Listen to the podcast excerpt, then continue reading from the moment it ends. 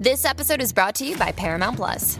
Get in, loser! Mean Girls is now streaming on Paramount Plus. Join Katie Heron as she meets the plastics in Tina Fey's new twist on the modern classic. Get ready for more of the rumors, backstabbing, and jokes you loved from the original movie with some fetch surprises. Rated P G thirteen. Wear pink and head to Paramount Plus dot com to try it free. Popular game engine Unity has announced it will charge royalty fees every time a game is installed, causing the Unity developer community to be united in hatred.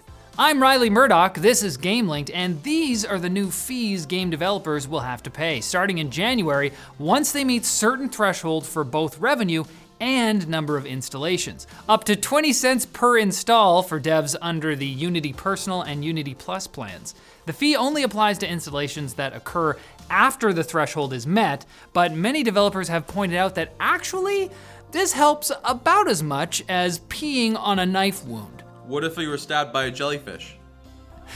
Then you're in good shape.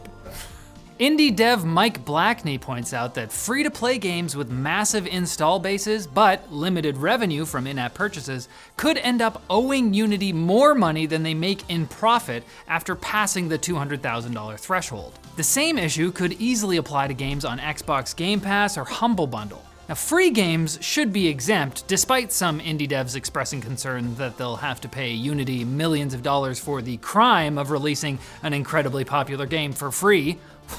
Should have thought of that. But developers who passed the revenue threshold then decided to give away a bunch of keys to charity, like Falconeer creator Thomas Sala, are theoretically on the hook. Developer Rami Ismail pointed out that the new fee structure also opens up a whole new way for gamers to express their frustration. You thought review bombing was bad? How about deleting and reinstalling a game many times to drain game studios' finances? Now you can vote with their wallet. Now, Unity says their existing fraud detection should handle that, and they will make a process available for users to submit their concerns from the cardboard box they're now living in.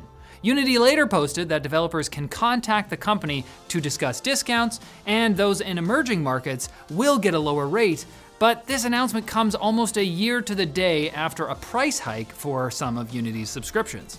I mean, if this is all part of a multi-year plan to destroy their own goodwill, it's proving quite successful so far. They just want to bring people together. These are these are Oprah and Ashton Kutcher numbers, really.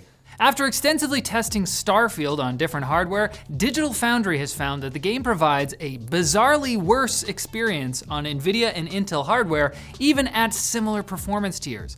One of the most egregious examples is the forty-six percent gap in performance between a Radeon R X sixty-eight hundred X T graphics card and a GeForce R T X thirty eighty. Digital Foundry also cites Daniel Owen, who found that the R X seventy-six hundred outperformed the R T X forty sixty by forty percent. NVIDIA just released a driver update today with some performance improvements, but that won't fix the fact that D F's Intel Arc A seven seventy performed worse than the two-generation-old R T X twenty seventy Super and A M D's R X fifty-seven hundred. And on the C P U side, Intel chips performed twelve percent worse with hyper-threading on versus off. This should be the, should be the other way.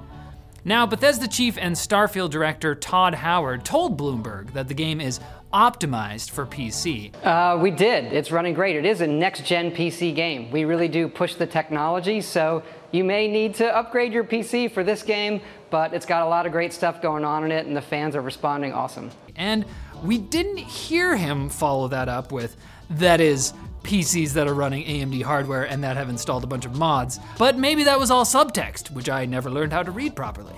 That would at least explain why Bethesda is working so hard on adding official mod support to the game, so the community can continue fixing what Bethesda didn't. Like the bug causing the game's suns to disappear from existence. And that's happening on A M D systems. Look, before you get upset, I'm playing Starfield on NVIDIA G P Us, and it's really fun so far, because all this drama might just be worth it for the shipbuilder. Did you make a TIE fighter yet? I haven't made anything yet. Oh. Now it's time for Quick Bits, brought to you by dbrand and their tempered glass screen protectors for the Nintendo Switch, Steam Deck, and R O G Ally. They've got flawless optical clarity and knife-proof scratch resistance, so dbrand says they're an essential component of any self-defense kit. They don't say that. Please don't sue us. Each order includes two screen protectors in case you screw up your first try. So visit my boss is very short dot com and enter the code GameLinked to get ten percent off your entire purchase. Because I think the logic is if Linus was only ten percent taller, then... Okay, don't freak out. These things you're about to see are called quick bits. And they love to party.